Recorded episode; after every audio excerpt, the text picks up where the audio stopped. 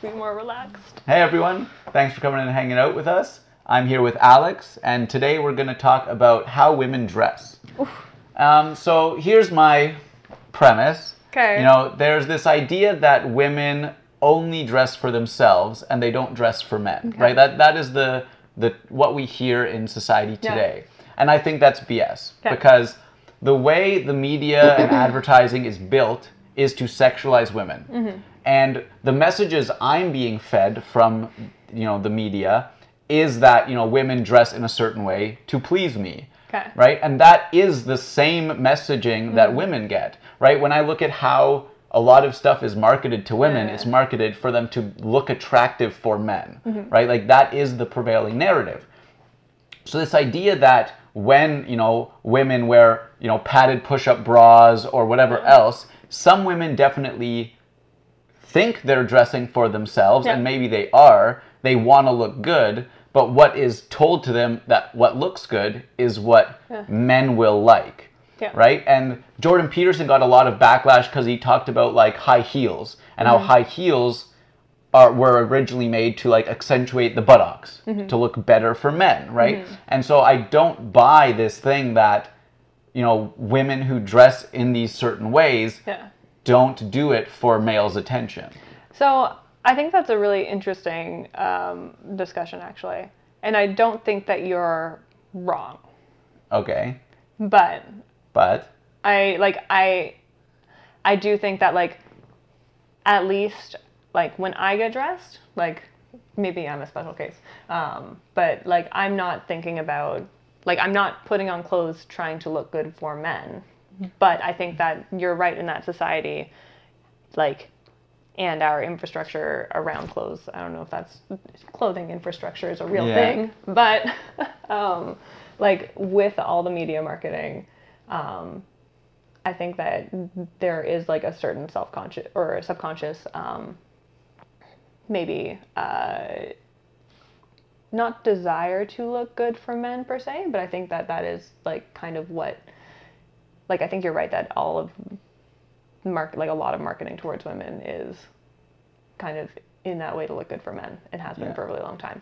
Uh, I think we're seeing a bit less of it now with um, kind of the rise of like Me Too. I think that's spawned a lot of like uh, changes in gendered marketing. But at least I feel like I've seen changes in gendered marketing in my lifetime yeah, in a big way. Um, yeah. But so but that yeah.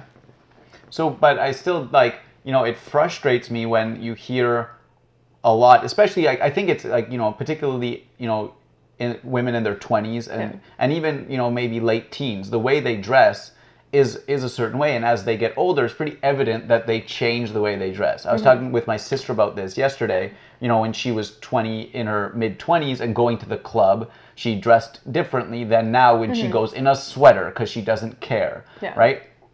and it, it's different for everyone but i also like to think of the contrast of how men dress typically Mm-hmm. and women right like men don't walk around with their midriff exposed all the time Not with all men. boot not all men but like the average guy yeah. or with shorts so short that their buttocks is exposed Yeah. right and it's like to say that there's n- no implications there that there's no purposeful sexualization there Mm-hmm. For attention doesn't I don't buy it. But to say that I'm like, you know, some horrible misogynist or whatever. so I feel like it's it's more that like when you get dressed, Yeah. right? Like you are putting on how you want like you are like I guess like Deciding how the world should Yeah. see you that day. yeah and like you are kind of making a statement about yourself um, and also but also you're like you want to feel good right like you want Yeah. to go out and feel sexy and feel attractive Yeah. like and so i don't know like at least when i get dressed i like to look good it's like Mm-hmm. I, I do like check myself out and make sure that i think i like like feel But- confident Yeah. and so it's like it makes sense to me if you're a 20 something girl going to a club Yeah. like you want to you want to look sexy like that's just like what you're doing but it's maybe not like but i don't think it's a like oh i'm gonna look sexy for all the boys it's like a i'm going out with my girls i want to look hot but to me they're the same thing, Yeah. right? The media has told you what looks hot based Yeah. on a male female dynamic typically, right? Yeah. Like that is still the prevailing thing. I think, and I think you're you're right about that. But I think that um, saying that, but I think that that's why you'll get a lot of backlash when you say, "Oh, women are look dressing sexy for attention from men," because that's not what. That's not what they mm-hmm. think they're doing, but, But I'd argue also- it is still kind of what they're doing. Yeah, but then you're also saying to someone like, "Oh, what you think you're doing is not what you're doing." And it's like a kind Yes. of condescending thing to say to someone, right? Yeah, well, uh, but I think that's the case for like most humans, right? Like we, I, I'm very bought into the media influences Yeah. us way more than we expect. Yeah. and so I, I, completely agree. like, and I tend to be, I guess some people would call me a male apologizer in some sense, Mm-hmm. because men are trained to look at women in that way. That is the media we're fed, and even Mm-hmm. No, I- you know when I'm in a mall and I see how they advertise bras and underwear to women, it's hypersexualized for what I find attractive. Yeah. Right? Like that's the ideal they're sold is my ideal. Well, and I think that's a really like important aspect of gender studies and about studying gender is like I think a lot of time when we talk about feminism and um, like women's issues, we talk about it from like about women, and we really focus in on women and how the media affects women and how the media or and how women like view themselves. But I think it's really important to also be looking at how the media affects men Yeah. as well. And I think that's a really good point. Like, media does hypersexualize women, and that affects women, and it also affects men. Yeah. And so I kind of like I'll bring in another topic here then because it kind of fits in line with this. And I want to start by saying like I by no means I ever think someone is asking for it in the way they dress, Yeah. right? Like that is what you hear sometimes and I think that's absolutely absurd. Mm-hmm. Right? No matter how they dress. Mm-hmm. But I do think that there's been this like dismiss like we have this dismissive nature towards men's experiences mm-hmm. where like let's talk about incels, which was in in the news, you know, mm-hmm. relatively recently. And people were like making fun of these guys or they're horrible mm-hmm. people and all of this Yeah. stuff. And I don't disagree that what they're thinking is really bad, but they don't come to that conclusion out of nowhere, right? And it seems like, you know, there's this idea of like men's right activists and like these things of like pushing for men's rights. And I think well, no, we need to understand that men's experience is shaped by their experience, by you know their Yeah. media and stuff as well. And you know they're told that they should be getting laid a lot. They're Yeah. told that women do dress this way for them. They're told all of these things, Mm-hmm. and then now they're being told like you're a horrible person for thinking this. Yeah. So they've been trained, you know, by society and the media for a long time one way, and now they're being told everything you thought you were is horrible, mm-hmm. right? And so there's this lack of compassion towards men now. I mm-hmm. feel, and what their experience was or is. I, I think that there's a lack of compassion. Maybe that's what compassion is actually, but I was gonna say a lack of compassion to like men who express views of like men's right activism and like incels kind of specifically. I don't think it's a lack of compassion to men as a whole. Um, but Depends what segments. Like I think in some of the like more hardcore feminist segments, there's a complete lack of compassion towards men. yeah, that's maybe fair, but I wouldn't like want to associate with them. Um, That's fair. yeah. but uh, I don't know. I'm I'm of the view personally that people are not inherently evil. Like Yeah. like when I come across a men's rights act- activist or something, I like I don't think that they were they're just a terrible person and just came like just by nature like they would always have these views no matter what. Mm-hmm. Like I do think you're right. I think these like all of this comes from somewhere. And I think it comes from a society that like has been sending certain messages in the media towards men um, for many many years and is very quickly shifting that. and I think there I think the me, the message towards men isn't shifting as quickly as the message towards women, but Mm. the women controlling the message are expecting men to react to a message they're n- still not receiving if that makes sense, Mm-hmm. I think that does make sense. So that's where I think the big problem is, and where you see, to bring up Jordan Peterson again, his followers are largely these like, mm-hmm. t- like you know, young men who have no sense of identity Yeah. because they were trained a certain way, and then now they're being told by society that that is wrong. Mm-hmm. Right, and they have no idea what to stand for. They don't mm-hmm. know where to get their value from. And I, I do feel like you know feminism brought a ton of good things, but they didn't factor in men enough. Yeah, I think it's. I, I mean, I think it's really important that. Um, I, I, I think you're right. I think we haven't been paying attention. Like feminism as a whole hasn't been paying attention to men enough. I think it's starting to, right now, a lot more in a much bigger way.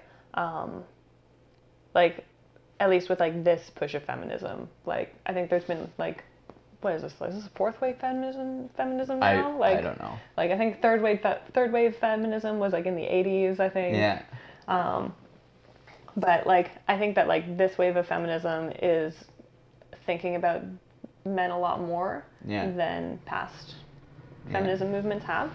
Um, and I hope that that's good and helpful. But I think that I think you're right in that it hasn't been um, the messaging hasn't been even across genders. yeah.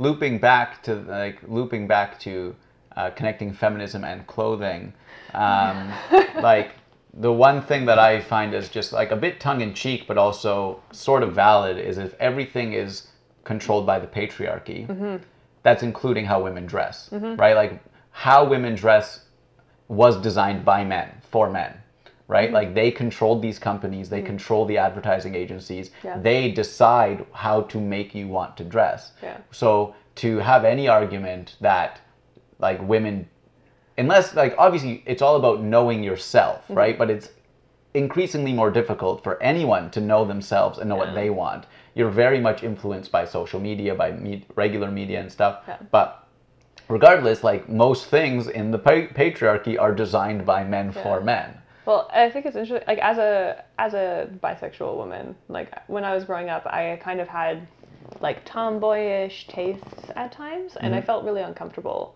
like trying to actually dress that way. And so I'd like try and dress more feminine.